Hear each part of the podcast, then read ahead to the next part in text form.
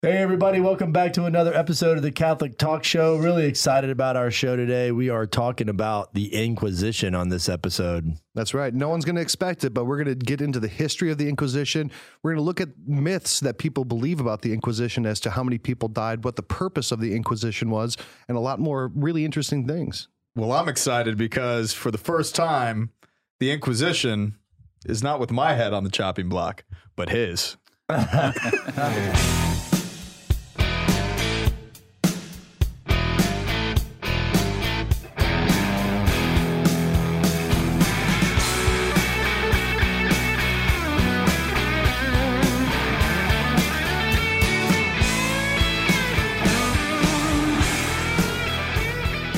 Great. Well, let's uh, let's dig in here. I'm really excited. We've got, again, uh, Stephen Weidenkopf with us. Thank you very much for joining us.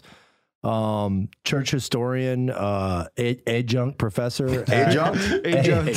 Adjunct. Adjunct professor. Adjunct professor at Christendom College. Uh, Big shout out goes to Christendom. Yeah. Beautiful university. Send your kids there. Very excellent author. He's written a lot of great books. One of his newest is Timeless, A History of the Catholic Church. It's available from Our Sunday Visitor and on Amazon. Yes. Yep. Thanks for joining us. Thanks yeah. for having me on the show, guys. So we're talking the Inquisition today. And we talk about it every week. And it's normally with me being asked very, very difficult questions.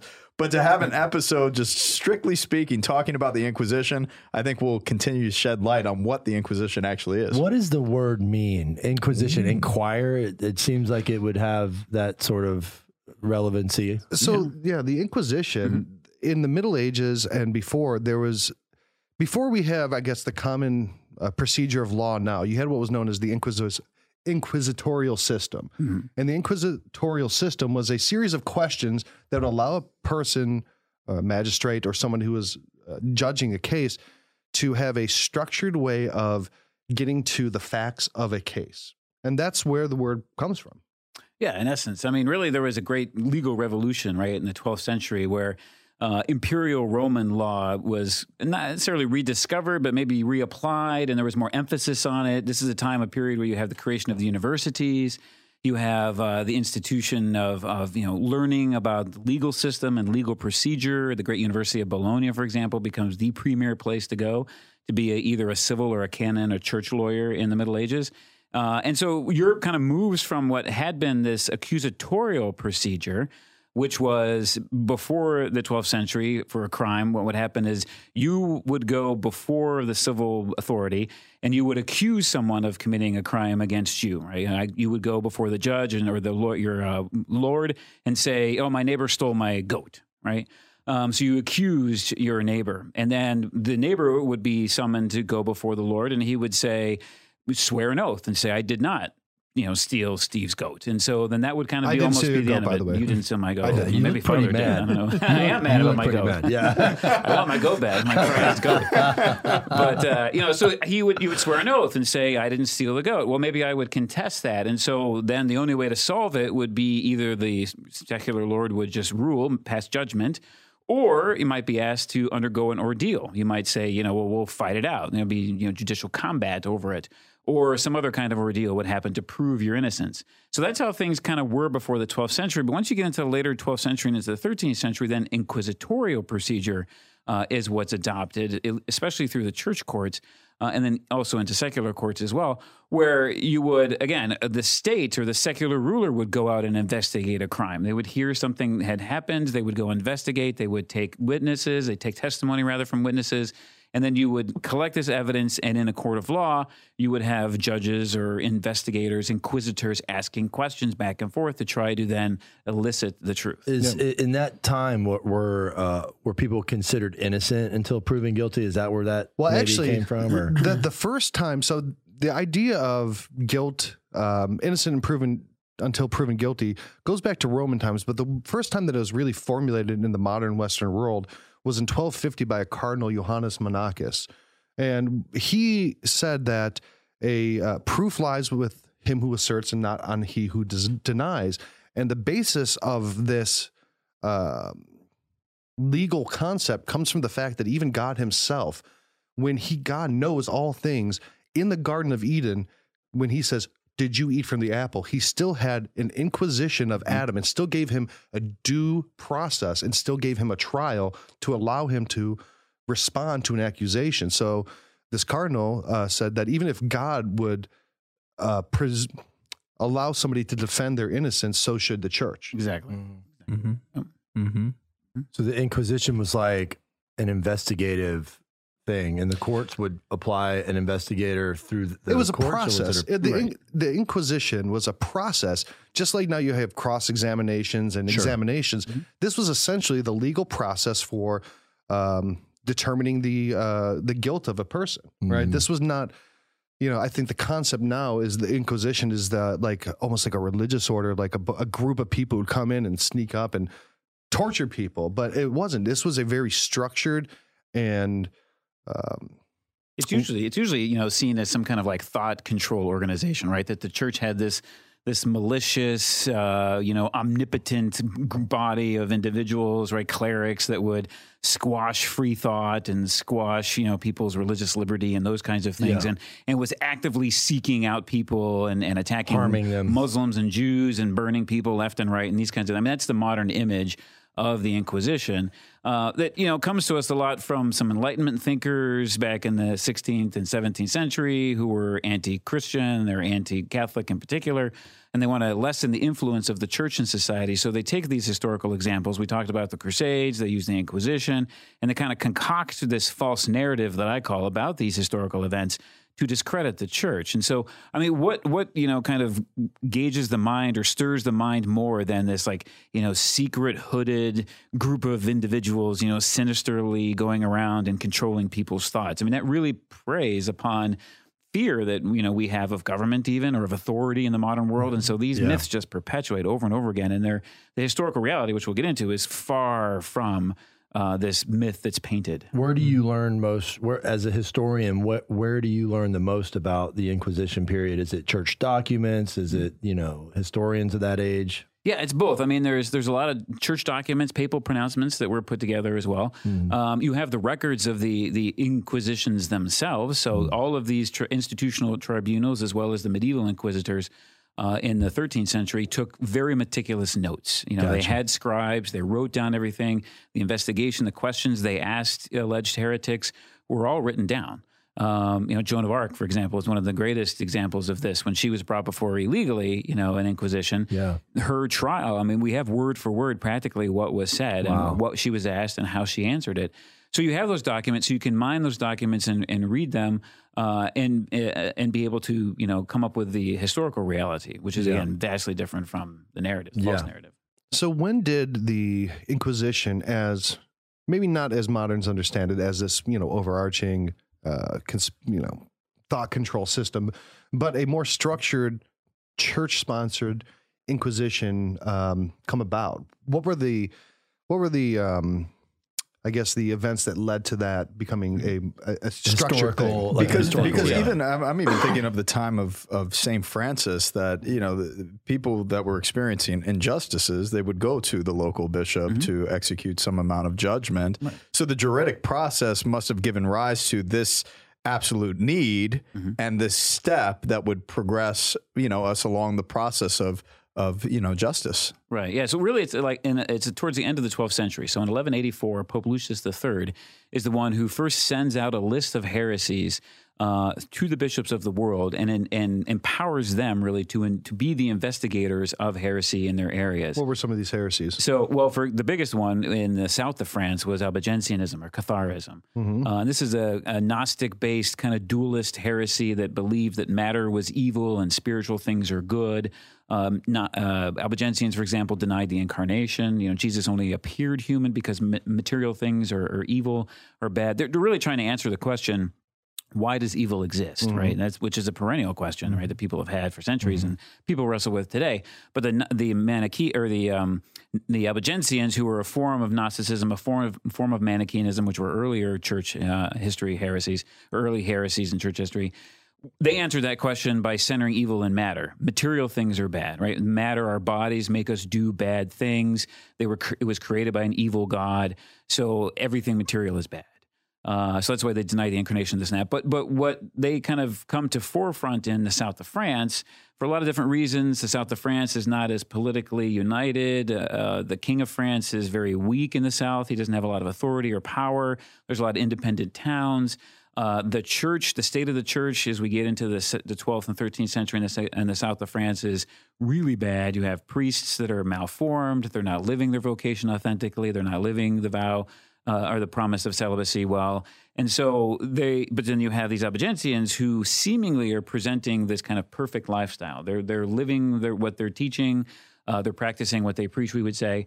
And so there's a, there's a kind of a sense of holiness about them, right? They're very, they live a very ascetical lifestyle. They're fasting, they're pre- performing penance all the time. And so people are really drawn more towards that because holiness. Getting images of like attracts. The Quakers almost. Yeah, like in, in a certain sense, yeah. I mean, either, you know, a group set apart and they're different from this Catholic clergy, radically so, and so people are attracted more to that than the church.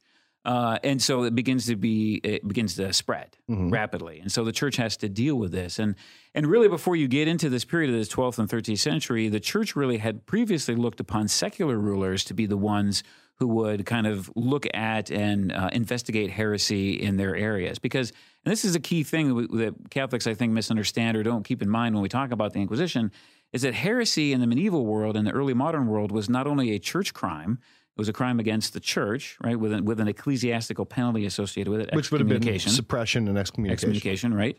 Mm. And then, but also, right, which is even more important, heresy was seen as a secular crime as well.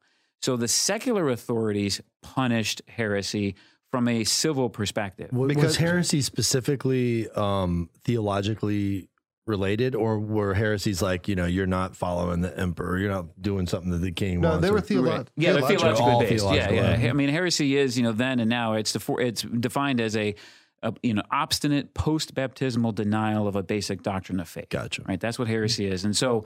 Um, but for the rulers at the yeah. time, having a unified Uh, without the lack of modern infrastructure and, and governmental techniques, having a unified people based on a common creed and a common uh, a, a common culture made managing these large uh, disparate areas and disparate peoples manageable.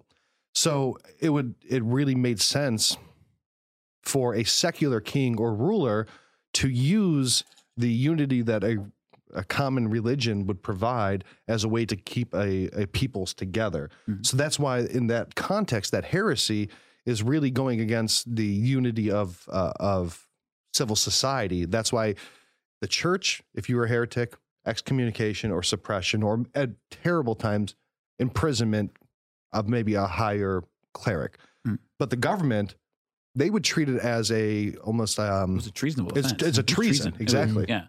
It was a treasonable offense. So it was a capital offense. It was so the penalty on, from the secular perspective, the secular uh, courts for heresy was death. Right. Right. So it's it's when we see these images of you know people being burned at the stake as being heretics, people always associate that with the church, which is not true. It's actually against canon law to it, to impose the death penalty. The church had no ability, no legal authority whatsoever to impose a death penalty on anyone.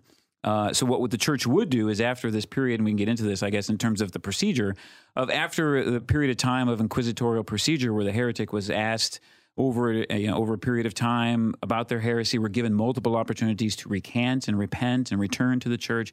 If they refused to do so, then the church had no recourse really than to just say, well, you're obstinate in your heresy. We can no longer help you. You know, you are now remanded to the state. And then the state would then prosecute the heretic. And then if so determined to be guilty would then, you know, inflict the death penalty. What, what are we talking about? Space and time we're talking in, in southern France? I mean, is that where... This is where it kind of begins, south of oh, France yeah, it, in the twelfth, late twelfth, early thirteenth okay. century. And then it, then it will... So from the thirteenth century up until about the fifteenth century, you have what are known as papal inquisitors. So these are itinerant, yeah. um, trained clerics, yeah. usually Dominicans, uh, who who were the order was really founded kind of to combat this issue in the south yeah. of France by Saint Dominic. Um, but they would they'll, they're itinerant, so they go around to different areas where there might be heresy present. There's no real institutional tribunal that comes later in the fifteenth century, where you have throughout Christendom in major urban areas, especially in Spain, you have the institution or the creation of institutional tribunals where they, yeah. the inquisitors are in one particular city. They don't move around. Cases are brought to them rather than them going out to the areas. Yeah. and that kind of thing. And we still do this because, I mean, in yeah. my seminary, we had an an inquisition of sorts. It was... Uh, in which you failed. Yeah. Uh, uh, it was actually during a hurricane. I met with I met with a guy I met with a guy during a Category two hurricane in, in at my seminary. But... But yeah, it was called apostolic. Well, that, that was actually the, one of the trials by combat. They oh, said, man. "Go stand outside. If you don't get blown over, you're innocent." Here, here. He fell over. He He's done. married, six He's kids. Yeah, it, it was called an apostolic visitation. I think that's what it was. It was, okay, it was yeah. called, and, mm-hmm. and they're just inquiring about the education State that's of being the done. Seminary. Yeah. yeah. Mm-hmm. So how does the mm-hmm. how do these itinerant and papal inquisitors go to that more established um, institution of inquisition? And I think in the minds of most, the Spanish Inquisition, but there was also the English and the French, and right.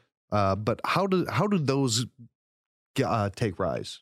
Yeah, well, the institutional chart. So as you move forward through the centuries, you have a more consolidation by secular rulers of the power that they have within their own nations, right, within their own territory. So this is before the rise of the nation state and, you know, all kinds of democratic uh, governments and things like that. So you move from medieval kings who are really kind of the first lord among lords, you know, a mm-hmm. powerful lord, but not someone who's an absolute ruler. And as you're moving forward into history, as you get into the fourteen hundreds, the fifteen hundreds, the sixteen hundreds, you begin to see the consolidation of royal power in these various European countries. You begin to see the rise, especially in France in the seventeenth century, of the absolutist monarch, uh, like Louis the fourteenth, and these who are, who are controlling pretty much all aspects of, of their society, not only civilly speaking, but also the church, right? Many of these, these kings, as they drive towards absolutism, they want to control the church in their territories and well as well. And so in some areas, in some cases, that proves to be a conflict between the ruler and the church. In other cases, the church almost is in, in kind of cahoots in a certain mm-hmm. sense, or church rulers, I should say. Like really Avignon or with the Holy Roman right, Empire. Right, or Cardinal mm-hmm. Richelieu later on yeah. in the seventeenth century, who's you know, minister of state, right, or yeah. for the French king. So... Oh, your boy. so uh, um, uh, he, I never heard him described that way before. But that's pretty good. Well, yeah. only, only someone who's his boy would describe him that way. That's so. true. That's yeah. So you have this movement of, so as these kings gain more and more power, they want to kind of have an institutional tribunal that's kind of beholden to them, that the Pope has granted authority for them to to utilize in their kingdoms to address certain major issues of heresy and of national security, as the situation was in Spain. Now, in Spain, I think the context would be the Reconquista, right? right? Uh, Reconquista. That was... Reconquista. Conquista, Quista. What's your name? Yeah. Isn't, yeah, I don't know. Yeah. The Reconquista, where... Um, Spain had been uh, taken back from the Moors. Right. And there is, again, the society that has a lot of fractionality. Mm. And to, again, to make the society something that is governable, um, that is when the Spanish Inquisition really comes into a very prominent position, because you had uh, a confluence of Catholics, uh, Moorish Muslims, and then uh, Sephardic Jews. Right. And this is a, there's a lot of uh, opposing societal currents, and having having an inquisition there was what Ferdinand and Isabella, right? Exactly, yeah. So in fourteen sixty-nine, right, Isabel and Ferdinand uh, Fernando marry, and they un you know unify the kingdom, the two different kingdoms of Spain, right? The kingdom of Castile and kingdom of Aragon are now formed into the kingdom of Spain. And so, as you mentioned, right, Spain is unique in other as as opposed to other parts of Christendom at the time, because of the the three different you know major religious groups there, and have had a, a centuries of history there. Uh, and so there arose in Spain this this kind of societal problem, or this issue with a group of people known as the conversos. And the conversos were, in essence, Spanish Muslims and Jews who had converted to the Christian faith. But you had, so you have that group, and then you have these old, they, they were called old Christians, right? Spanish families who had been Christian, lived in you know Spain for centuries. And so these old Christian families begin to see the rise of some of these conversos who rise to prominent positions in secular government, rise to prominent positions in the church. And there's so there's some jealousy going on among certain families in certain areas. And then the, so many of these old Christians began to believe in conspiracy theories that, you know, well, maybe they're not really Christian. Maybe behind the scenes, they publicly, they say they're Christian, but privately in their home, they're still following Jewish um, dietary practices, or mm-hmm. or they're still Muslim and they're still praying to Mecca five times a day, or these kinds of things, right, towards Mecca. So you have uh, this this kind of fear that erupts among the Spanish peoples of these conversos. Uh, and so it becomes a national security issue where this this kind of conspiracy theory and social angst bubbles up to the to the king and queen, and they want to ensure that there is unity in Spain. They want religious unity. They want a cultural unity, um, and you know they want to kind of make sure there is no real fifth element, right? There's no fifth column, so to speak, that's hiding in the wings. That because you still have in the south of France, in Granada, you have a uh, Muslim stronghold which doesn't fall until fourteen ninety-two. Mm-hmm. So there's still and there's still large groups of Muslims and Jews in the in Spain, and there's a fear among the people that you know if there was a Muslim army to come again from Africa, that you know maybe these conversos would, who are secretly supposedly secretly Muslim but outwardly Christian, they might let them back into the cities and, and cause the downfall of the kingdom. Mm-hmm. So this causes the king and queen to ask the Pope, Sixtus the Fourth, to grant the authority for them to open an institutional tribunal, which became known as the Spanish Inquisition, to then address this issue of the conversos, to see whether or not they these converted Jews and Muslims were actually really Christian. So why does the Spanish Inquisition in particular get such a bad rap? Well, uh, many different reasons for that, right? So you have in the when you into the sixteenth century, when you have the rise of the Protestant Revolution, uh, you have uh, many who are uh, trying to discredit the church and are trying to um, to especially Spain. So Spain in the sixteenth century is very important, very powerful nation, right? The, you have uh, Charles the First, who's king of Spain. He's also Charles the Fifth, the Holy Roman Emperor. So the Habsburg family controls large areas of Western Christendom at the time. And so you have certain nations like France and England that are at odds with Spain. Spanish Netherlands. Spanish Netherlands yep. at the time is a big issue, right? So the large swaths of what is today, you know, the Netherlands, Belgium, Holland, are all con- controlled territory by the Spanish crown. And so these other nation states, even though they might be Catholic like France, Um, England for a time until you get to Henry the Eighth, they have um, political concerns with how powerful this this the Habsburgs are. Mm-hmm. And so there's this kind of legend that that create, is created from many of these Protestant revolutionaries that want to discredit the Catholics and especially credit the Hab- discredit the Habsburgs, where you have this, it's called the Black Legend, where you mm-hmm. have this these myths that are associated with Spain and with the Catholic Church in particular that arise. And so that's where you have Um, the rise of this myth of the Spanish Inquisition, this evil, omnipotent, um, you know, uh, group of, of individuals that are trying to control all of religious thought and, and all peoples in Spain. So I think maybe Doctor the mo- Evil Doctor, yeah. Well, I you know, it's interesting that you say that. Probably the most famous inquisitor um, was of the Spanish Inquisition, and that was Torquemada. Torquemada, right? Uh, now Torquemada, pretty interesting historical character. Do you want to talk about him a little bit? Um, yeah, you know, I mean, he's he was the first Inquisitor General of Spain, um, and so he was he kind of set the procedures for the Spanish Inquisition, how it would operate, uh, very closely aligned with the king and queen, um, in particular King Fernando, and so he was an individual that that wanted to. He saw the the Inquisition in Spain as kind of an arm of the of the king, right, of of the royal power, and so it was a way in which, especially in the cities of Spain, to kind of consolidate the power of the king. Because you have in Spain, at the beginning of this time, in the fifteenth century, you have the rise of of this merchant class, of, of you know major urban areas, a lot of economic prosperity in Spain as well, um, especially once you get into the latter fifteenth century, into the sixteenth century, with the wealth of the New World coming into Spain. So he uses, really, the Inquisition as an organ of the state in order to try to consolidate royal power throughout the, the area. Mm-hmm. Mm-hmm. Yeah, before we get uh, a little bit further, I'd like to go ahead and, and um, give a shout out to our sponsors. Okay. As a lot of you guys know that um, Patreon is a way to financially support us. Obviously, your prayers are terrific, but uh, we've got a couple of sponsors here that are helping us to fly in our guests and just support us. So we want to share that with you. Exodus ninety is an amazing uh, ninety-day uh, men's prayer fasting. Uh, it's very challenging. You do it with your friends. Hold each other accountable. But on the other side of that thing is a lot of freedom and a lot of joy and a lot of um, peace, you know, and, and we've been hearing that from a lot of the people that have participated in it. Thousands and thousands of men have done this.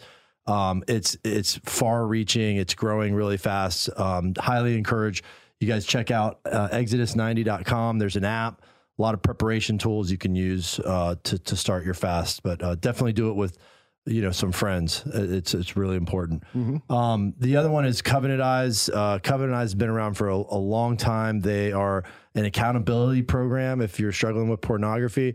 Uh, it, it literally is the best program that's out there. Um, you know, we've been uh, working with them for years, uh, and, you know, they've got great little ad campaigns that have recently come out um, with some superheroes and things like that. But yeah, if you're struggling with pornography, try it. Uh, it's it's an accountability partner. They look at uh, what you're looking at online. Um, a lot of men and women use it, and and you know, so if you're struggling with something like that, check out uh, covenant eyes dot com. Yeah, when you go to covenant eyes dot com, make sure to use the promo code Catholic Talk, and you get thirty days free. Yep, yep, thirty days free. Very generous. If if I could ask a if I could ask a question about uh, the sense of authority and the consolidation of power and almost uh, the desire for authority to uh, promote a type of ideology that would create a sense of solidarity. That, that all makes sense. It, it, it completely, uh, you know, for me personally, I look to the magisterium. I look to my superiors. I look to the elders of the faith. I look to the history books because I do want to govern my thought in that in that unified form. So the rebellion against that type of, uh, you know, action of the juridic nature of what we're talking about. You know, what's your thought process on the overall process of of, of kind of a rebellion against authority? Mm-hmm. And uh, could you comment a little bit about that? Yeah, I mean, that's that's well, you put it very well. I mean, that, that's one of the reasons why secular rulers were so concerned about heresy. I mean, that's mm-hmm. one of the questions I get a lot when I go and give talks, you know, in parishes about the Inquisition is, well, why would secular rulers care, right? Mm-hmm. Because we, it's so hard for us in modernity to understand a, an idea, a worldview where a ruler, a secular ruler would want his society, or people in his society to be united in faith, to be united mm-hmm. in, in culture. Um, and especially in the United States, because we come from a, a culture that's that's you know multifaceted, that's uh, you know religious pluralism, and so you know what we fail to realize is because we don't really know our history that well in America. Sadly, is that this notion of a religious plur- plurality of of multiple religions existing kind of peacefully, uh, you know, in uh, in a society is is a relatively new mm-hmm. human endeavor. So, so the bumper stickers weren't back the in the sixteenth century. Yeah, uh, the coexist bumper no, that was yeah. yeah. Torquemada would be walking down the street, yeah. cruising by in your buggy, and he sees a off. coexist thing. He's yeah. like, hmm, interesting. Uh, yes, you might, you might receive Take a his name down. Some Dominicans. Yeah, if you have that bumper sticker. But yeah, so that's a new. It's a relatively new idea in human history, really, yeah. when you think yeah. about it, uh, historically speaking. And and why is that? Well, one of the reasons is because if you trace the history of, of heresy in particular through the church's two thousand year history, that heresy breeds violence, right? Because mm-hmm. the heretic rebels not only against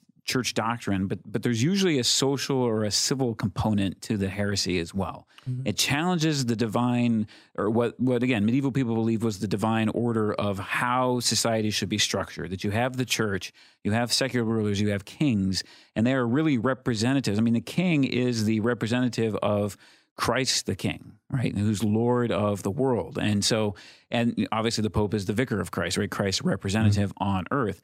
So to to challenge the doctrine, to, to uh, challenge the foundational structures of society breeds violence. Like mm-hmm. that would be like the thirty years War in the Holy Roman exactly. Empire, that you had uh, Protestant Revolution, and then you had different Uh, dukes taking different sides. Yeah. And because of that, they were all like, well, if I can take this side and I can move my chips on to the Protestant side, I might come out on the other side of this war with more territory. Mm-hmm. I think in general, most of them, it was a very callous decision to be one or the other. I mean, you'll have like the King of France, uh, Henry the Fourth. First, he was a, a, a Protestant, mm-hmm. but then he couldn't assume the crown. Then he went back to Protestant because he wanted to be, because his mother was, and then he was politically expedient to become a Catholic. So a lot of these rulers at the time were using religion really as a political tool. And that's, and, and, and I think there that's is what they do today. It's still, it's yeah, still there. It's still there today. Yeah. There's a lot of validity to some of the, and, and the, I guess, ill feelings towards the way people behave then, particularly in people in power. Sure. Mm-hmm. That they were abusing faith to be able to control people. Um, but I don't think true faith and the faith of in the Eucharist and in, in the teachings and the gospel were ever instigating these types of things. You, these are abuses. And if yeah. it had been, you'll see this in the same thing in uh, Islamic countries. You'll see this in countries um, where it's it's Hindu or Buddhist. It doesn't matter. People will always find these divisions in faith or society to be able to jockey for position. Mm-hmm. It's not something inherent to Christianity. It's not even something inherent to faith. You'll see the same thing in communist or officially atheist countries where a particular strand or political party or a group within that will use, uh, I guess, divisions between the general populace to acquire more power. It's happening this, in our country. It is. You know? And I think this conversation is is pointing in the direction of this concept that it's because of religions and this plurality that's occurring on the why there is so much bloodshed, why there is so much death, why, you know, and, and you could see where people can develop this type of concept in what we're talking about. But I think what you both are sharing is really looking at the lens of what is the state of society and what is the state of the governing powers of the world and how they're trying to address something that is admirable and virtuous, namely a sense of unity and solidarity with with its people. Yeah. yeah, and just think how different, you know, society is when you see the civil government as a ref, or the civil government is supposed to be seen as a reflection mm-hmm. of the, the you know the authority and power of God mm-hmm. and of Christ, mm-hmm. right? That if the secular ruler, you know, however whatever form of government that takes, actually sees themselves as, you know, representatives of the kingly power of Christ on earth and Exer- and is supposed to exercise that authority for the good, the common good of people, uh, then wouldn't the world be a bit different, right? Mm-hmm. Instead of, as you point out, Ryan, that, you know, so, so often because of the fall, right, you have people that see, uh, you know, political uh, you know, governments and structures as a way to gain power and to control other people. Mm-hmm. Uh, and that's exactly not what the Inquisition did or the secular rulers were doing at the time, right? They were concerned about charity, they were con- love, they were concerned about the society, the unity of their their uh, their group. And, and their to people. be and to be perfectly clear, they were concerned about the proper application of the faith. Yeah. And in in our world today, the idea of telling someone else that the way you're practicing your faith is wrong is just so, that's just not good party manners. You don't mm-hmm. do that. But it matters. And mm-hmm. the ability to have somebody who is the real arbiter of the proper praxis makes sense. And in that time and age, that would not have been a curious thing at all. But in today's world, if I tell you, well, eh, I don't agree with your religion, that is, I mean, there's very few things that you can say are worse. Well, we've we've grown up with the sense of we don't talk about, you know, religion or politics. And well, what else is interesting? And and but what else is yeah. more important than that? I mean, there, that is, it's boring. The most important mm-hmm. uh, dynamics and and and principles of living are rooted in these two things. Yeah, the, how are you going to live here, and then how are you going to live yeah. there? And when it comes to like a subjective religion, where this is my my personal relationship with God, and you have nothing to say about it, that's just a very dangerous place to be. I need to welcome criticism. I need to welcome other ideologies and perspectives, and be colored in by various experts in various fields of of mm-hmm. inquiry and inquisition, because I, I am not the omniscient corner of my universe. You know, Delacrosse and I went to a bar a few weeks ago. Not go, surprised. Go figure. Yep. That's, and all the good, listeners that's all are surprised. Stories. And, and I ran into oh, some, here we go again. and, and, and we ran into some friends that I knew um, from high school. And they're like, oh, you got this Catholic talk show thing. You know, you were a madman back then, but now you're all Catholic and everything. They're like, but you don't really believe that. I mean, you don't really think that everyone should be Catholic, do you? And I'm like, they're like, well, we're, I don't, I kind of believe everything's fine. I'm kind of like a pagan or whatever. They're like, do you think I'm wrong? And I can't imagine they would expect me to say, yeah, I think yeah. you're yeah. wrong. Yeah. I think you're wrong. And you know, yeah. I think everybody on earth should be Catholic. And I don't care what anyone says, because if it's good enough for me to believe in, in altruism, if I don't think everyone else should believe it, then why would I believe in myself? If it's only good enough for me and I have no charity, that if I have the tr- this true faith that other people should have that too, that's just selfish and terrible. Mm-hmm. No yeah. faith should be like that. Right. No, and that's and that's exactly right. I mean, that's that's the you know what you said there in terms of charity. I mean, that's the positive aspect of things. Right? So many times people, when they study or hear of the Inquisition, they think of it as a negative thing, right? Primarily, as we've talked about, because of the false narrative that's presented about this this uh, historical event and this movement. And but really, it's a positive. It was a positive force in terms of the church is concerned about one's the state of one's soul, as mm-hmm. as we should all be concerned about the state of our soul, right? So the church, as an act of charity, you know, brought the the alleged heretic before the inquisitors in order to help them understand and know what you believe or what you're professing is erroneous. It places your soul in danger. Mm-hmm. And most and of here's the, time, the truth. Wouldn't right? most of these heretics, by the time that it got up to that level, they're probably people of a little bit more notoriety. They're probably not going after your average farmer in the countryside. They're probably going for politicians or uh, professors or clerics, people who have influence, right? Because you can't and that prosecute are potentially it. leading others um, astray yeah, and right. larger groups of people yeah, astray. Yeah. And these it processes, has to be addressed. These processes would have been more like a academic debate than they would have been putting people, you know, putting nails On under stakes. people's fingernails. In yeah. some ways, yeah, in some way. And that's that's true in many cases, especially in Spain, where in Spain, the, the Spanish Inquisition was centered in cities, in mm-hmm. certain cities throughout Spain. So one historian, Henry Kamen, who's kind of the, the um, you know, the big historian of the Spanish Inquisition in particular, you know, he's estimated that ninety-five percent of the Spanish population at the time had no uh, interaction or contact with an, with an inquisitor, because ninety-five percent of the Spanish society was agrarian, mm-hmm. lived in the fields, right, in the countryside, not in the city. So it was those who were in the cities who tended to be more educated, or who public. more public, yeah. or more, you know, a cleric, or they were a merchant or something like that. Now, that wasn't true throughout all different areas. I mean, there are accounts of in Italy, you know, peasants and others that were brought before the Inquisition. So it kind of varies by by area, but in Spain, that's certainly true. Mm-hmm. So one of the big myths is that the Spanish Inquisition, or the Inquisitions in general, killed millions of people. Um, but that's that's just not true, is it? No, it's not true. I mean, one again, Henry Kamen, uh, we mentioned a minute ago, is is he's researched diligently all the records through the Spanish uh, archives, the Spanish Inquisition archives, and he's estimated that the height of the Spanish Inquisition, from about fourteen eighty to the middle of the sixteenth century, fifteen forties or so, fifteen fifties. You had about two thousand people who were remanded to the state from the Inquisition, who were obstinate in their heresy and were then put to death by the state for their heresy. So mm-hmm. of the, you know, tens of thousands that were brought before, I mean, it, he estimates it's about five percent mm-hmm. or in some, again, in some areas it varies anywhere from two to five percent of the cases uh, were ultimately resulted in the death penalty. So we're talking about very, very few numbers as a whole. And you referenced the distinction before that uh, there's a distinction between canon law and what the church taught in relationship to Well, it was, you know, the capital punishment of that of that time.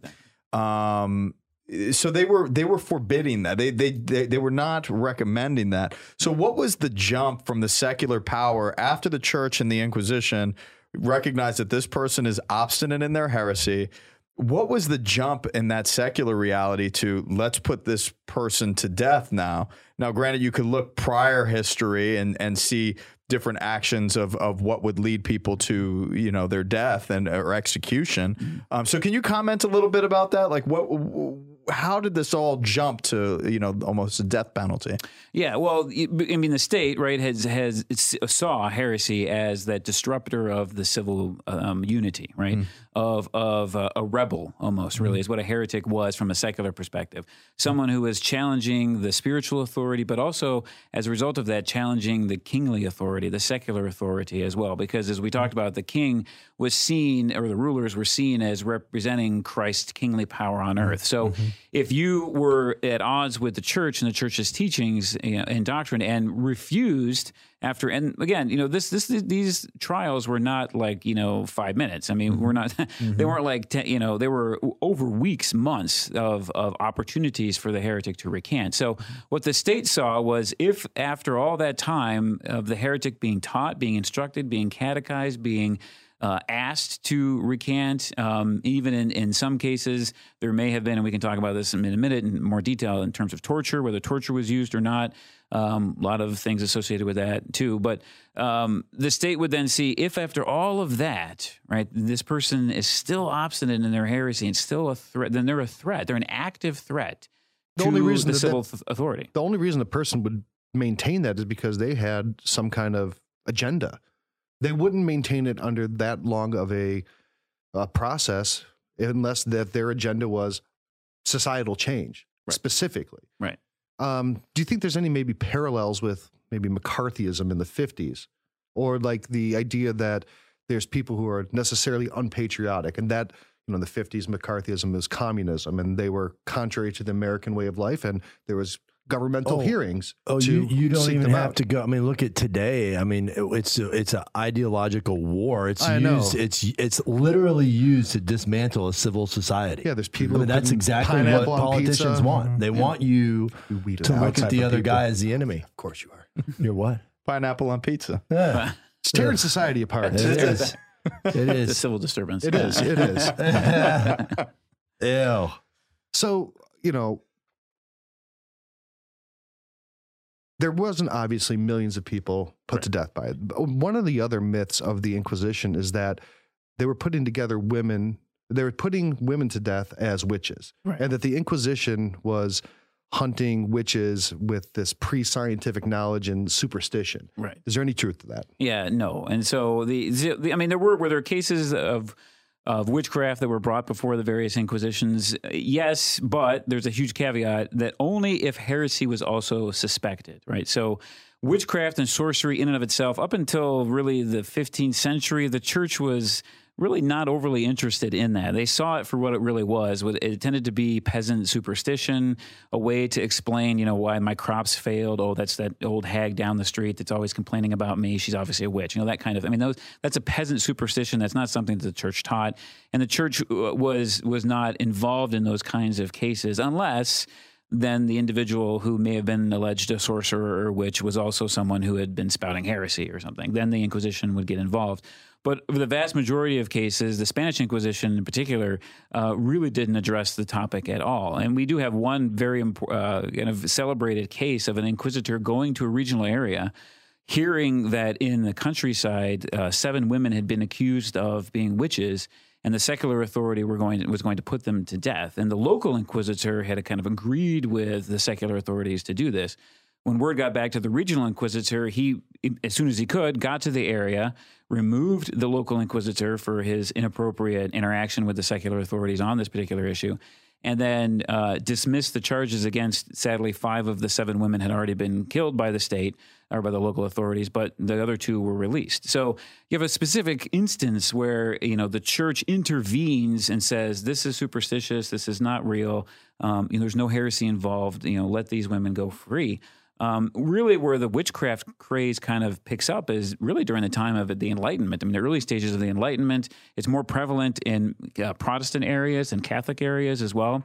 Heavily um, focused in German territories also. Coinciding with the Little Ice Age and the right. and the failure of lots of crops. And, exactly. You know. There's all kinds of other things that are associated with it. So this was never a movement by the church or the Inquisition to to focus on that, although it continues to to be wrapped up in that whole narrative, mm-hmm. false narrative about it as well. Mm-hmm.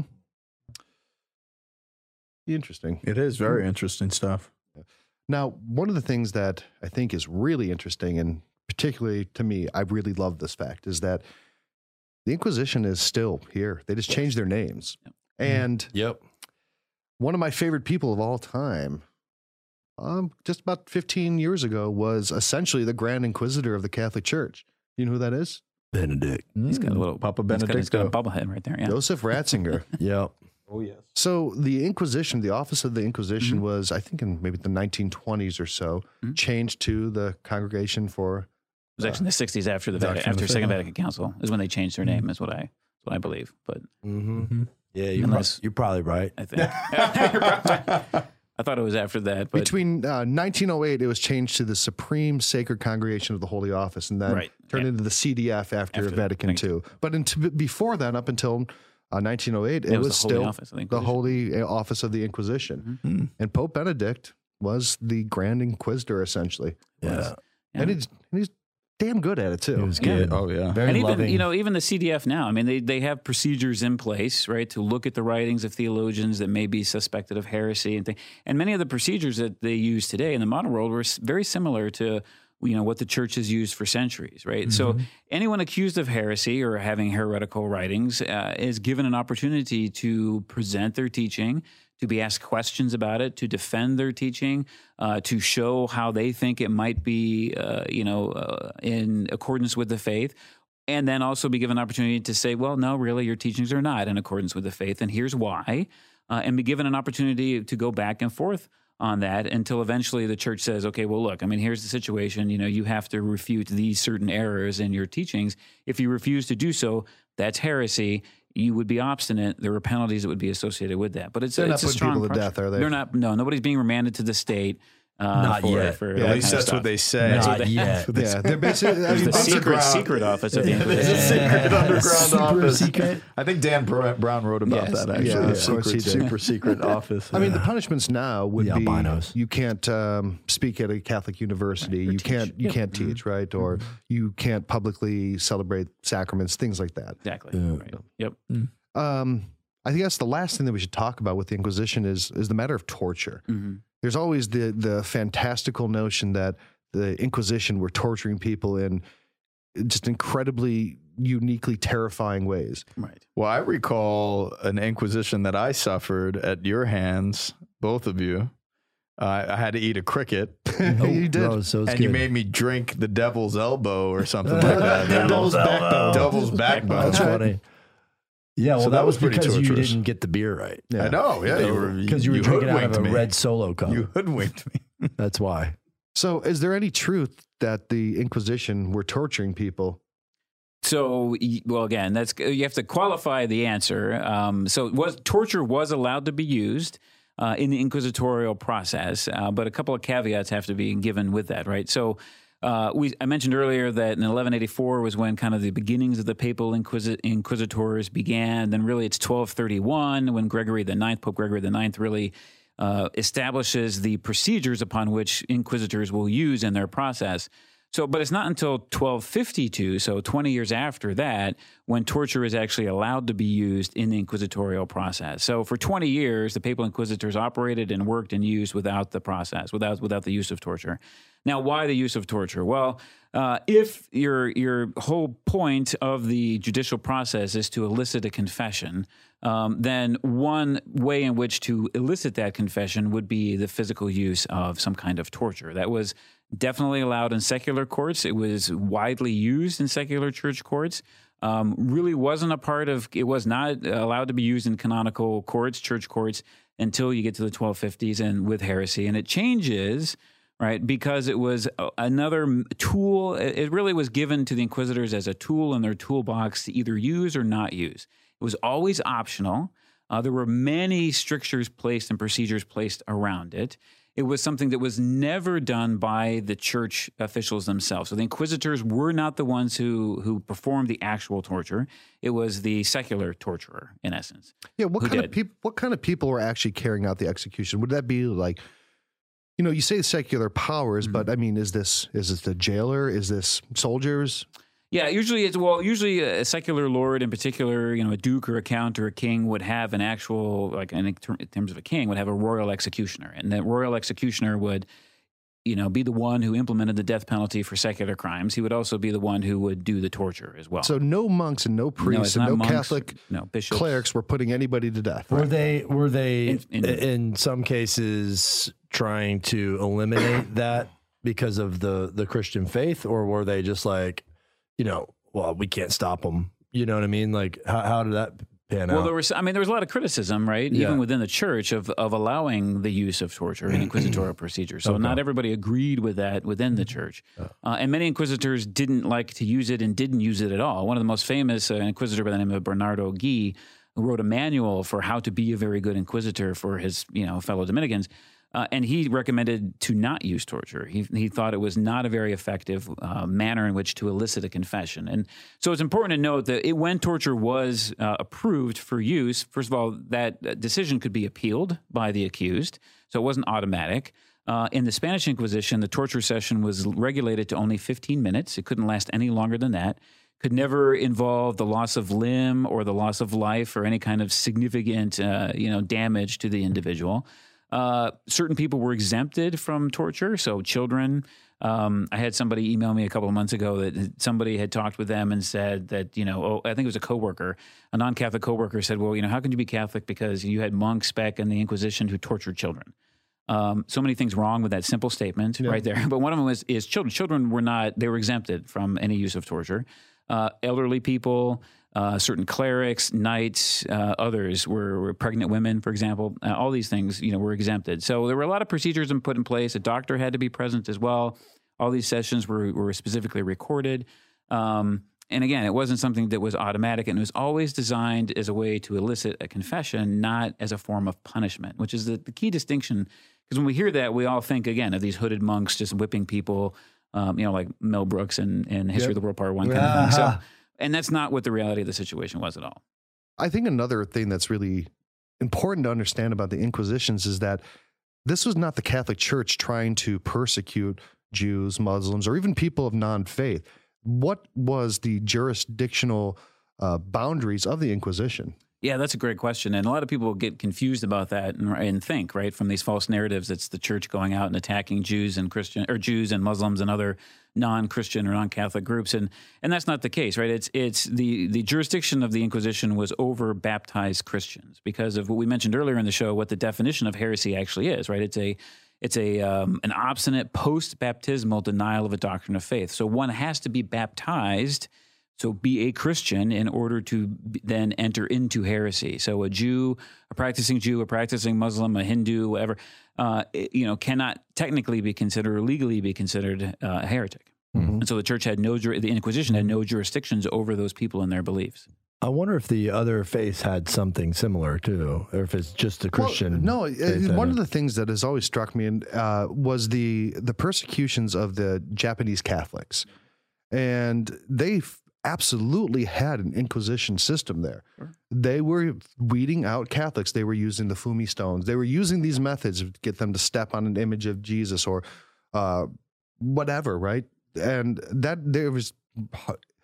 I would say that the Japanese persecution of Catholics is much more in line with the popular concept of how the Inquisition went right. than actual, the real Inquisition the real in the Inquisition West. Exactly. I mean, they were torturing people. Mm-hmm. They were executing people at random. There was no rule of law. Mm-hmm. And it was specifically, the punishment was death for being a Christian. Whereas in the West, in the real Inquisition, it was a much more structured system. So I, you know, well, one was designed to eradicate the faith, exactly. right? The other was designed to, as an act of charity, to help one who had fallen into error and place their soul in the state of danger, eternal danger, to recant, repent, and reconcile, and to be back into the bosom of the church in order so that, you know, God willing, they would be able to enjoy the beatific vision. I mean, there's mm-hmm. this distinct difference in purpose, uh, not not to mention procedure and structure. Mm-hmm. Mm-hmm. I think there's a, a sense of the Pharisees and the Sadducees and the scribes observing Jesus closely. Like, there's a direct quote from Scripture that they're observing him so closely that there's a there's a literal tie that we could look at the church being observed so closely because it's the continuation of the perfect deposit of faith and the practice of faith in the person of Jesus Christ and entrusted to the apostolic church as the apostolic deposit that we continue to root our succession in. And I think there's a, a sense of, yes, we do need to have canon law governing what we do. We need to look at the history, strictly speaking, and we, we must see that, it, look, if the Pharisees and the Sadducees and the scribes were observing Jesus closely and spinning off all of these different untruths about his ministry, we have to kind of expect that in the same practice of the of the mystical body of Christ, the church, throughout its history. And I think the Inquisition is a perfect example of that. I think the Crusades is another perfect example of that. So even in our own lives, you know, look at how we treat our pop stars and our and the people in, in political government or, or people in authority or our priests or the bishops or whatever. It's like we, we're observing everybody so closely to find the imperfection and to say this person is not perfect. And and it's like, what is the execution of of of uh, the realities of that consequence? Mm. You know, and we have to rely on the person of Jesus Christ and the mystical body of his church and the orthodoxy contained within her that we must constantly return to in this process of inquisition, I think, you know, and self-analysis, self-awareness, examine, you know, that examine of who we are, responding to that, that uh, you know, that, that drive of Saint Augustine expressing, Christian, know thyself. We should know who we are as Catholics. And I just so appreciate your expertise in really coloring in a lot of the Inquisition for me. This is like history in, in the seminary. It's yeah, excellent. That's a good way to wrap it up, though. I think yeah. you really hit it there. Yeah. Even though that was a really excellent answer, and I think you really summed up the episode well. Uh, this is an episode on the Inquisition, so there is no way that I, in good conscience, could ever let you get away with not having an Inquisition question in this episode. I'm not but, surprised. But in my mercy, I will give you a brief reprieve. Mercy? Uh, Riot Shield and mercy? Don't, don't, don't go getting too excited. It's not very merciful. Uh. But before I do that, I'll give you a little reprieve, and I'll give you time to tell everyone how they can follow us and learn more about the things that they can get involved with. Well, can I know the no. question before I do that, so then Absolutely I can be stewing not. on it? No, you cannot. So you're really not being merciful at all. Exactly. That's why you're I just you not forcing to... me and subjugating me to, to do yeah, what I'm you keeping want. the civil order so this show there runs we well. Right. No one understands. That's so if you want to be an inquisitor at home and find out what type of content we have out there in the internet, be sure to visit us at Catholic Talk Show dot com. On that website, you'll be able to subscribe and see all of the platforms that we have available to you so you can listen in or view. So if you continue to journey with us and continue to be that good inquisitor to really uncover the materials that we have out there, be sure to follow us on Facebook, Instagram, and Twitter. And certainly support us as we continue to bring great guests like Steve onto the show. Become a patron of ours. Go to patreon.com forward slash The Catholic Talk Show. And finally, just again, we've given a shout out to Exodus ninety as well as Covenant Eyes, these wonderful sponsors who are partnering with us on this wonderful endeavor. So we thank them for their support, and please support them. So check out Exodus ninety. They have a great application on all the iOS and Android platforms, right. as well as Covenant Eyes. If you go to Covenant Eyes, you can actually get a nice percentage off of their well, product. Yeah. You get thirty days free if you go to Covenant Eyes and use the promo code Catholic Talk. So be sure to use that promo code Catholic Talk to get thirty days free of Covenant Eyes. And again, we journey together in our faith. We help reprove ourselves and our sense of orthodoxy and our teachings. And now I will be challenged. You will be. You'll be in... inquired. And then we're going to go through the inquisitorial process. Inquisitorial. So one thing I do want to say is if you're watching this on YouTube, there's a button, I don't know, here, here somewhere, somewhere here. here. Subscribe, right? And then click the little bell icon. That every time we release a new episode, you'll get notified. So that's a really easy way to make sure that you're seeing our videos. I'm going to do that now. You do that now. No, you're going to be checking are, the scores. I know you, man. Because me and him, we are going into our version of the Inquisition. I'm super Excellent. nervous. Now it's both of you guys? No, I saw no, you no, whispering no, we over whispering, there. He, no, he, no, no. He's going to be... I'm an impartial he's, observer. He's remanded me to... Yes. He's remanded you to me. Uh, yeah, you had your time before yes. the church, yeah. He was trying to be merciful, but you're obstinate. Actually, no, I'm going to put you in the scenario where you are not the person on, on the rack. Right? You're not the one being, oh. you are actually the Inquisitor himself. Oh. oh, well, you know me already. Yeah, you're a mush pod. I am a mush pod. But... you are going through a case with somebody, and you are in the Spanish Inquisition. You're probably a Dominican, right? They're probably obstinate in their heresy.